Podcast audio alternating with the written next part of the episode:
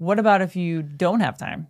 You have no time whatsoever, but you have money. What, what do you suggest? That? That's perfect because ultimately you need both these two things, right? It has to be someone putting the deal together and then someone financing the deal. And you can do both. But ultimately, we've had lots of investor partners over the years in all sorts of different deals where I have put the deal together. I am spending the time.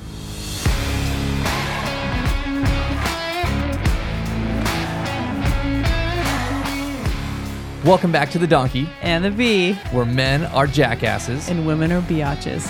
where we work together to build an extraordinary life. Tune in to up your game in your marriage, entrepreneurship, and finances. Welcome back to the Donkey and the Bee with your hosts, Brett and Laura Chotkevys. We got the donkey here and the bee, and we discuss all things marriage, entrepreneurship, and finances here. And uh, finances seem to be a go to for us. We seem to really like talking about money. We like talking about money. We do. People Yeah, don't have their money together, That is true. Most So- people don't like talking about money. So, you know, right? this is why we're here. Let's get uncomfortable. Exact. Oh, that's easy for me. Let's break down some money. Let's do it. All right. So it's kind of was spurred off of a conversation I had with a friend, and I was talking to him about investments and we what we were purchasing and how we're doing uh, different real estate deals. And he's like, "Man, can I do that too?" Like I was breaking down, like here's exactly our numbers, right? Here's deal by deal what we're we're breaking going through and purchasing and how our our exit play is and what our cash flow and stuff is. He's like, "Gosh," and I have, and I won't say how much.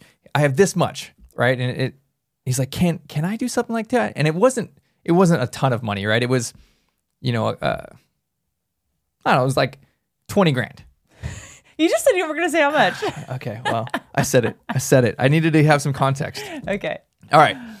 So he's like, hey, you know, I, I got this money. Um, can I do something like that too? And I looked at him like, yeah, of course you can. Like, how, how could you not? Like, it doesn't matter how much money you have. If you told me you had $20, the answer is still yes, you can do it, right? You could have 20 million and yes, you can do it. There is a distinction, and I explained this to him, and I think we should talk about it today. You need two things in order to invest you need time and you need money but you don't have to have both of them, right? You could invest time and money together, but if you didn't have any money, you could just have time. Or vice versa. If you didn't have the time for it, you were focusing on your business, you were making more money, you had money, you didn't have the time, you could still do that.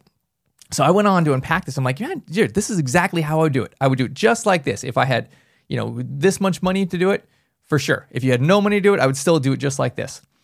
So I want to unpack this today to, to let people know like you do need to take control of your financial future, right? Like I mean, we own an assisted living and memory care and our grandmas and grandpas there, they're they're in their 90s and it costs at least at least 500 grand just to die, right? Like it is not unreasonable for it to cost you a million dollars once you hit 90 years old, especially if you have dementia or something to that effect where it's a very slow and expensive decline for for years or a decade, right? Like you got to have your finances together or else it falls on your kids. So, I, from that perspective, I want to say, hey, here's how most people they don't have, you know, the the hundreds of thousands or millions to invest in, you know, all these different things.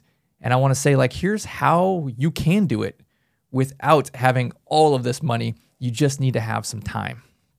I mean, that's how we started. We we didn't have money when we first started. We were working in restaurants, waiting tables, and figured it out. Because we did not have the money, we therefore had the time.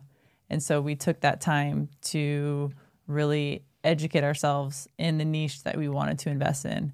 And so I think if people are like, well, I don't I don't have the education, I don't have the knowledge, I don't even know where to start, I don't know any of these niches. What, what ah, you know, it's like a analysis paralysis. I think it's taking one thing at a time. We knew we wanted to invest in real estate. So I think we just started there. So we just started reading books. We started opening our phone on the podcast app and listening to podcasts. I mean, there's literally no excuse. You have so many tools in your phone, on, like literally at, at your fingertips. And so we just delved into that. And so we took the time to educate ourselves uh, to then make an informed decision on, you know, what to invest in. And then it just kind of just grew from there slowly but surely, right? One thing led to another. exactly. So there, there's so many niches out here that you can invest in, right? Like, I mean, I literally know people who invest in watches. They buy watches that are collectors and appreciate in, in time. I don't know anything about watches, so we're going to talk about real estate today because we've been in lots of different niches on real estate, and some of them we jumped into were like, no, that's not for us. And some of them like, man, we are going all in and we are building a team. We are going to scale this business. And when we first got started, one of the ones that were not for us was mobile home investing. And um, but it was super intriguing because we had almost no money, and you can buy mobile homes, especially like not new modular homes, right? Like old school mobile homes from like the 60s or 70s. Um, man, for cheap, right? Like It's real cheap. so we bought a few of them, and I I swear we, we spent like thirty five hundred to buy one. Right, And it was like a double wide. It was actually kind of big, 1973, 74. Um, bought it for like thirty five hundred bucks. It was in a park, so you didn't own the land, you own the mobile home, right? And they, you know, it's very common people running out of money, and you get evicted. And when you get evicted, you got to take your mobile home with you. And obviously, you can't just take your 50 year old double wide mobile home with you when you leave, right? So you leave it and you literally abandon it, and, and then the mobile harp, mobile home park kind of just takes it over, right? Like, so there's this niche that I learned from a coach, and he's like, "Hey, this is what we do, right? We go and we buy before someone loses it. Like, you get to at least pay them for you know whatever you negotiate, right? Instead of them getting zero, they get they get this much money, right? And so." Um, that was kind of what we tried, and we did. We bought three of them, and we realized, man, I hate this. It's not for me. It was really terrible. It cash flowed. It, it cash flowed, but yeah, it just wasn't our our niche that we wanted to yeah, really get into. But I guess for context, it took almost no money. We bought um bought three of these up. They were like, okay, here's one example, and it was pretty common. We bought it for about thirty five hundred bucks, and I want to say we spent like eight to ten thousand. Put a new carpet and painted and changed the countertops. And granted, these were fifty year old mobile homes. They were not very very fancy. And so we were all in probably like 12 to 15 grand on each one of these things. And then um, we sold it on like a lease option and we made like five to 700 bucks a month for about 60 months until, you know, the, the, the tenant owner purchased the home from us kind of on payments. Right. So it was a great little play. It's a niche. It was very easy for us to dive our, into and like get our feet wet. Um, we decided that really wasn't what we wanted to do. We wanted to do something else. But there was that niche. There's been several other niches that it didn't take much capital. It just took a lot of time, right? Like we got a coach and he walked us through this whole kind of step by step kind of thing. And it was a lot of time, right? Like it was not close to where we lived. We I drove out like a couple hours into the desert to mm-hmm. to find where you get these cheap mobile homes, right? Like, and I would do that like once a week and manage a, a little handyman who was going and painting it and stuff. But the point being, you can wherever you live find some type of way to invest, right? Like even if you got to drive two hours to do it, that's ultimately what we did those first few years, right? Like a lot of the deals that we could afford we were living in Orange County, and it's a very expensive area of California, and none of the stuff we could afford, right? Like, so we were driving, you know, through the mountains, over the hill, to through the woods. through the woods, yeah, to the to the middle of like Podunk Desert, right? Like, um, and we could afford to do some deals that they were very small, they didn't make a lot of money, but we were able to grow our knowledge base and have a lower risk um, option as we were kind of learning some different niches.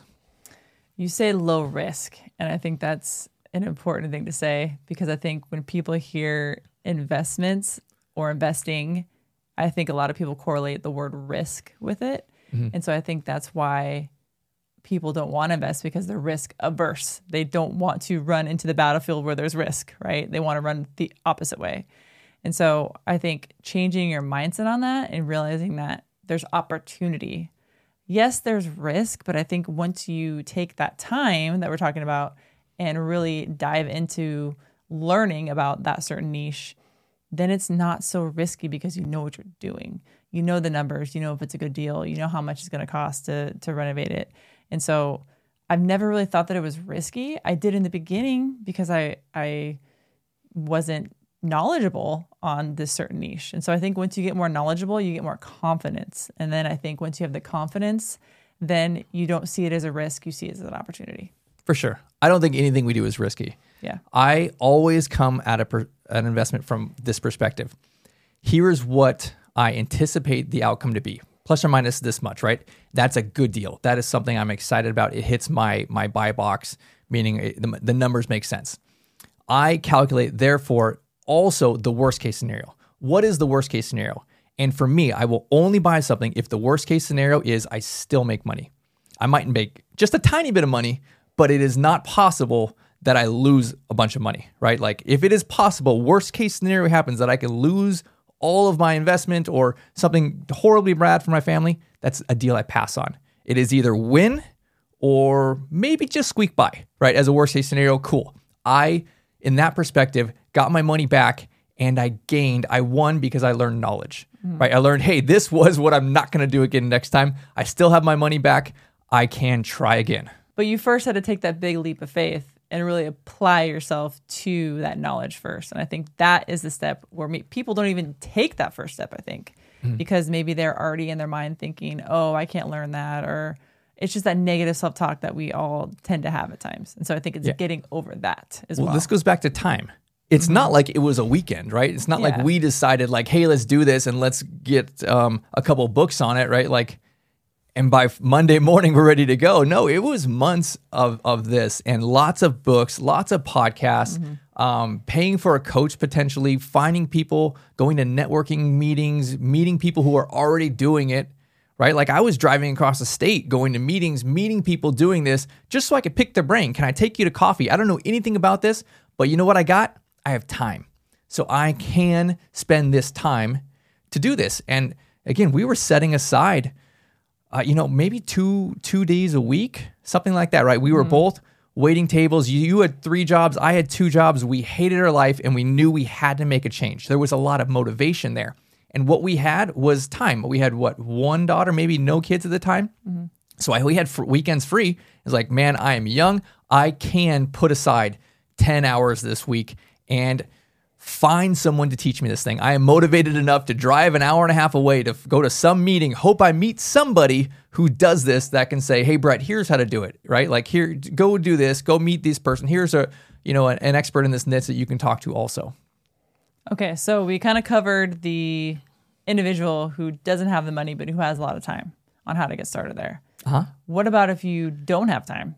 You have no time whatsoever, but you have money. What, what do you suggest? That? That's perfect because ultimately you need both these two things, right? It has to be someone putting the deal together and then someone financing the deal. And you can do both, but ultimately, we've had lots of investor partners over the years in all sorts of different deals where I have put the deal together. I am spending the time. I have built the expertise, put the deal together, say, we're buying this, we're going to do this, it's going to be worth this, right? Here's your ROI. And I take that and I go to people who have money. They don't have time usually. They are very high uh, income producing people. And it is easier for them to make more money than it is to spend the time to learn this, right? They they can mm-hmm. afford to to focus on what they're already doing.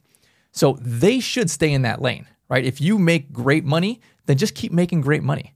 Don't spend your weekends trying to learn something new, driving all over the state trying to figure this thing out, right? It's it's not easy. So if you have that perspective, somebody wants to meet you. There it's it's really a partnership, right? And it's it's the person with the deal and it's the person with the money. You need both those things to come together in order to get the deal done. But you have to have you have to have both ultimately. So with us personally, we started with mobile homes. And from there, we learned that niche, realized we didn't like it, and then we moved to single family homes. Uh, we've been in that niche for almost a decade now, and we know it. We know it really well, and it's very similar to mobile homes, but we know in the future we'll probably be apartment investing or something like that. Which is is is it kind of similar to the other two? The principle is exactly the same. When you know we listen to big investors, you talk about like Grant Cardone or someone who's buying $200 million apartment buildings, it's exactly the same thing. It's time and it's money, right? There is a, a term called value add, and you are trying to take something, change it, and create value. It is exactly the same whether you do a little deal like like that mobile home, right? I'm buying it for for 3500, I'm adding 6 grand or 8 grand to it and I'm increasing the value by, you know, 20 grand. Right? The it's exactly the same on the $200 million scale. You're buying something, you are changing something about it, right? You are increasing the rents, you are, are fixing something so that you can increase the rents. You're letting just natural time and appreciation in a specific market drive the rents up. But there you are implementing some type of change and in an exponential way, not a direct one to one way. So ultimately, you can do any size deal you want. The principle is always the same. You have to create some kind of deal with value add. You are spending time to be able to do that, right? People who buy big deals, people who do developments, they're literally spending their time building out these things. I mean, spending time for months you know, comping hundreds of properties, making dozens of offers before they get the one deal that they can therefore take to the investor and say, hey, Mr. or Mrs. Investor, you have the money. I just spent the time. Here's the deal. I'm going to combine our forces here. Here's this deal that I spent time on. Here is your money. Let's put them together. Let's do this deal. Here's what we're looking to get out of this deal. So there's this term that I like, and I call it investor math. And I think of it this way I think of two plus three equals 10. It's not two plus three equals five. What you do with investor math is you actually create wealth, you create value, you have some type of value add play. And that's really what we're talking about today. How to use your time to create wealth, to literally invent money. Like that's the value add here, right? So if you can say, oh, I'm going to buy something and I'm going to do something to it, I'm going to add some money to it, or I'm going to change it in some way and it creates value at more than a one to one ratio. What I mean is if let's just say you bought something, a property for a hundred grand, and you fixed it up, you put forty grand to it. The property you do not want it to be worth one hundred and forty dollars, or excuse me, one hundred and forty thousand. Right? That's a one to one increase. You want it to be worth like 180, 200, 250, right? You're solving some problem. You're creating a new opportunity. You're adding value, going from two plus three equals 10.